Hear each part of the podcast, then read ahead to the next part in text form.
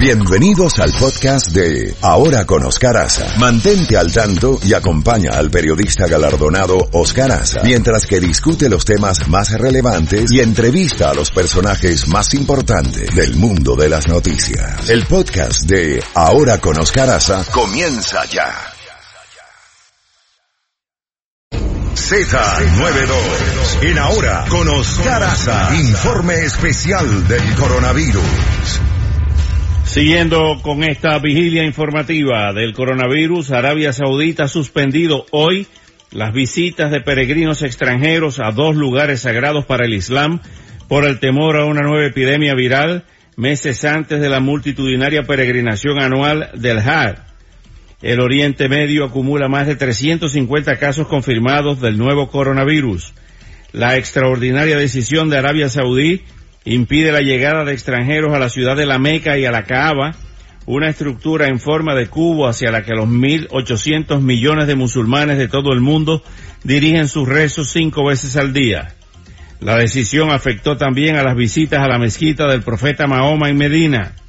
Las autoridades suspendieron también la entrada al reino de personas con visas de turistas emitidas por naciones afectadas por el virus. Esta es la última información eh, esta vez eh, eh, ubicada en los Emiratos Árabes Unidos y en Arabia Saudita específicamente ante esta decisión del gobierno.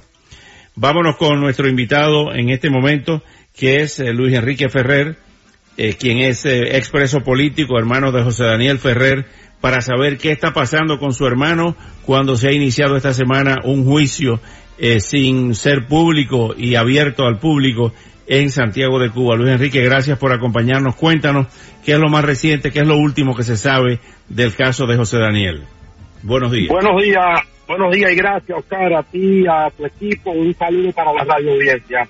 Eh, prácticamente a medianoche, entre medianoche y las dos de la mañana, es que pudimos completar eh, por informaciones que no iban llegando fragmentadas, ya que le cortaban la, el servicio y uno me mandaba algunas noticias, otros otras, y así fue que pudimos armar un poco lo que le voy a comentar a continuación sobre el acontecer de, este juicio o esta farsa judicial en el día de ayer.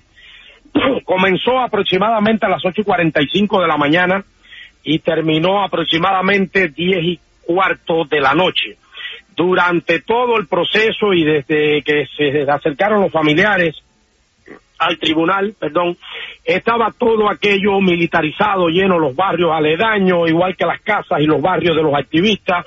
Eh, prácticamente podemos resumir que Santiago de Cuba estaba en estado de sitio militar, eh, bajo control de operativo policial por todas partes y muchos de ellos vestidos de civil.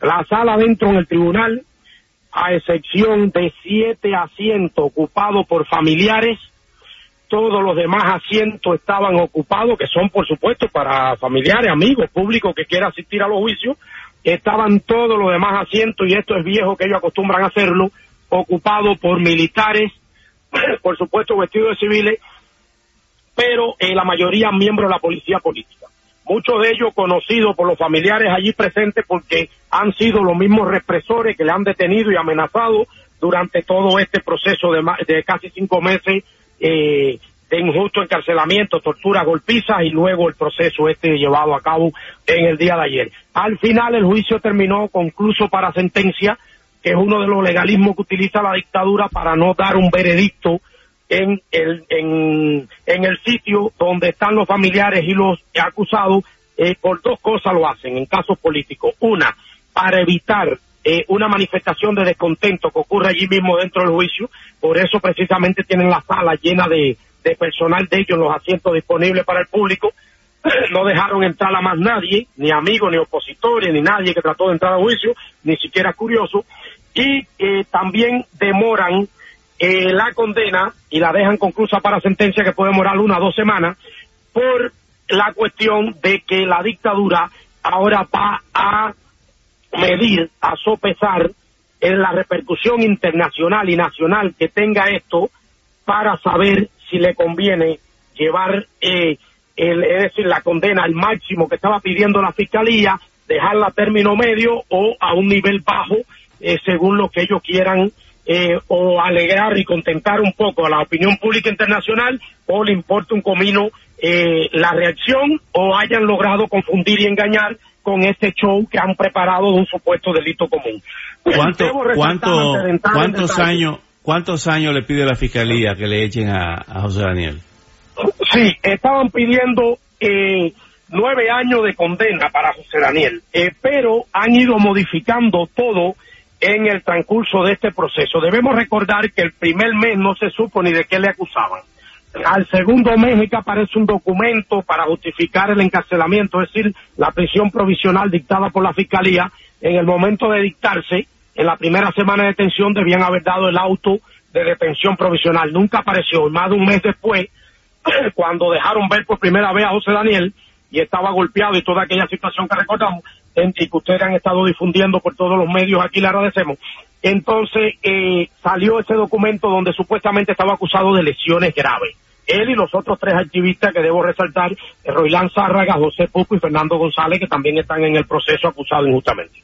Entonces, más adelante, agregaron el supuesto delito de secuestro. Y ahora, recientemente, en las citaciones que le dieron a los testigos, aparecía que era para un juicio seguido por lesiones, secuestro y atentado. Es decir, ya de un supuesto delito que comenzaron, después de un mes y medio, ahora ya van por tres delitos diferentes y todos buscando darle una connotación de, de problema común. Debemos resaltar esto. si fuera un delito común como la dictadura trata de venderlo, ¿Por qué tiene que estar la sala militarizada por la policía política? Todo el tribunal tomado y todas las casas de los activistas rodeadas para impedir que pudieran salir. Esa es una. La otra, ¿por qué tuvieron que hacer toda el, todo el proceso investigativo de instrucción penal y de interrogatorio en Le Versalles, que es el equivalente a Villa Marista de La Habana? Es decir, el centro de operaciones de la policía política en Santiago de Cuba. ¿Y por qué los instructores eran instructores de la policía política y no fue en una unidad policial como tanta acá en Santiago de Cuba y con instructores policiales de la llamada PDR que son los encargados de los delitos comunes, no la policía política. Es decir, la dictadura es tan torpe, tan estúpida, que tratando de vender una imagen ha metido tanto la pata que ni siquiera fue capaz de tomarse el tiempo de haber hecho el show mejor hecho con policía de la PDR, instructores de la PNR y un proceso desde el inicio que aparentara ser un delito común y no un delito político. Eh, Luis Enrique, Luis Enrique, hace un par de días, perdón, hace un par de días vimos unas declaraciones, no sabemos si es así, de una de las hijas de José Daniel que dice que la estaban presionando y que estaban presionando a José Daniel y a la familia para que saliera de Cuba, que si se iba de Cuba no, le, le tumbaban el caso. ¿Ustedes tienen información sobre esto? Sí, sí, sí. Eh, lo más reciente que hubo con ese caso, mira, eh, lo primero fue todos los golpes, las torturas, las que sometieron a José Daniel en la celda de castigo, en la que todavía permanece en la prisión de aguadores por casi cinco meses, y de todo lo que le hicieron fue tratando de doblegarlo para que él aceptara salir de Cuba. Él se negó, vieron que ya con todo lo que le habían hecho no lo lograron, y mantuvo su heroísmo y su valentía y no pudieron lograr su objetivo, entonces la emprendieron con la familia. Detuvieron, amenazaron a la esposa hasta con el niño pequeño de meses en brazos. Y en el caso de José Daniel Ferrer Campillo, el hijo de 17 años de edad de José Daniel, en una de esas detenciones lo sentaron, después de haberlo amenazado y de todo un poco, lo sentaron en una oficina, oficiales de la policía política, y le dijeron, convence a tu papá que se vaya de Cuba con todos ustedes, que no le vamos a impedir nada, que le haga lo que quiera para que se vaya, que si él se va, no va a haber juicio. Eso en su momento se denunció, lo denunció Danielito, que como le decimos eh, cariñosamente a Daniel, que se llama igual que el padre, lo denunció la hija y lo hemos denunciado nosotros. Y la dictadura buscó doblegar a José Daniel y a la familia para que se dieran y salieran de la isla. Esto es un método que debemos repartir porque lo están empleando con toda la oposición pacífica cubana. Y estamos viendo como muchos opositores por temor a ser condenados porque le han hecho cosas similares de tenerle ya un proceso armado por un supuesto delito común y te vamos a echar 5, 10, 8 años de prisión, aceptas ahora mismo salir de Cuba y te facilitamos que te vayas o te vamos a condenar. Y mucho algo que llama la atención. Algo que llama la atención y quisiéramos escuchar tu opinión sobre esto es que cuando arrecia la crisis arrecian las sanciones de Estados Unidos, arrecia la represión. ¿Esto es directamente proporcional? Sí lo es y pasó cuando la administración de George Bush, eh, George W. el hijo, en el 2003 que nos encarcelan a 75 opositores y nos condenan a las peores penas que se ha condenado a opositores pacíficos cubanos en todas las épocas de la oposición pacífica de la década del 80 para acá. Eh, hasta 28 años de cárcel que tuve el honor de recibir esa sanción. Y eh, actualmente siguen haciendo lo mismo. Cuando Obama le, le dio cierta apertura y cierta facilidad a la dictadura, ellos se veían obligados a disimular y emplear una represión muy sutil y soterrada. Cuando las administraciones americanas la aprietan la mano y ellos se ven asfixiados y el descontento popular aumenta y, la, y, desde fuera le están apretando las clavijas, ellos arrecian la oposición, en la represión, perdón, contra la oposición y el pueblo abiertamente. Esto no quiero decir que deba aflojarse la mano, más bien debe apretársele, porque esto es una medida que adopta la dictadura, porque sencillamente se sienten perdidos entre la espada y la pared, como que de fuera se le están apretando y no tienen oportunidad, y dentro de Cuba el descontento y la oposición va creciendo, y ellos no pueden permitir que ambas cosas crezcan hasta la paz.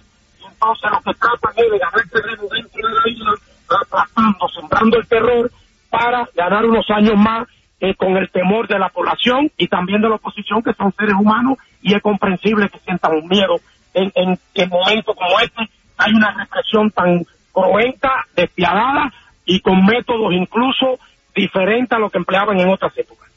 Luis Enrique Ferrer, muchísimas gracias por estos minutos y estaremos al tanto, siguiendo día a día este proceso contra José Daniel Ferrer y evidentemente este incremento de la represión y de las medidas coercitivas de la dictadura de Cuba. Un abrazo en la distancia y hasta pronto.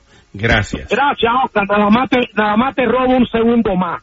En el juicio quedó demostrado con cinco testigos de lo que tuvieron en el lugar de los hechos que todo es una farsa y que nunca salió de allí el supuesto acusador golpeado por nadie, que lo vieron salir por sus propios medios sin ningún golpe ni agresión. Y al final terminó José Daniel de acusado, terminó en acusador, acusando a la dictadura y su cuerpo represivo por los golpes, la tortura a la que ha sido sometido y los atropellos y abusos contra el pueblo durante 61 años. Gracias, Oscar. gracias a ti.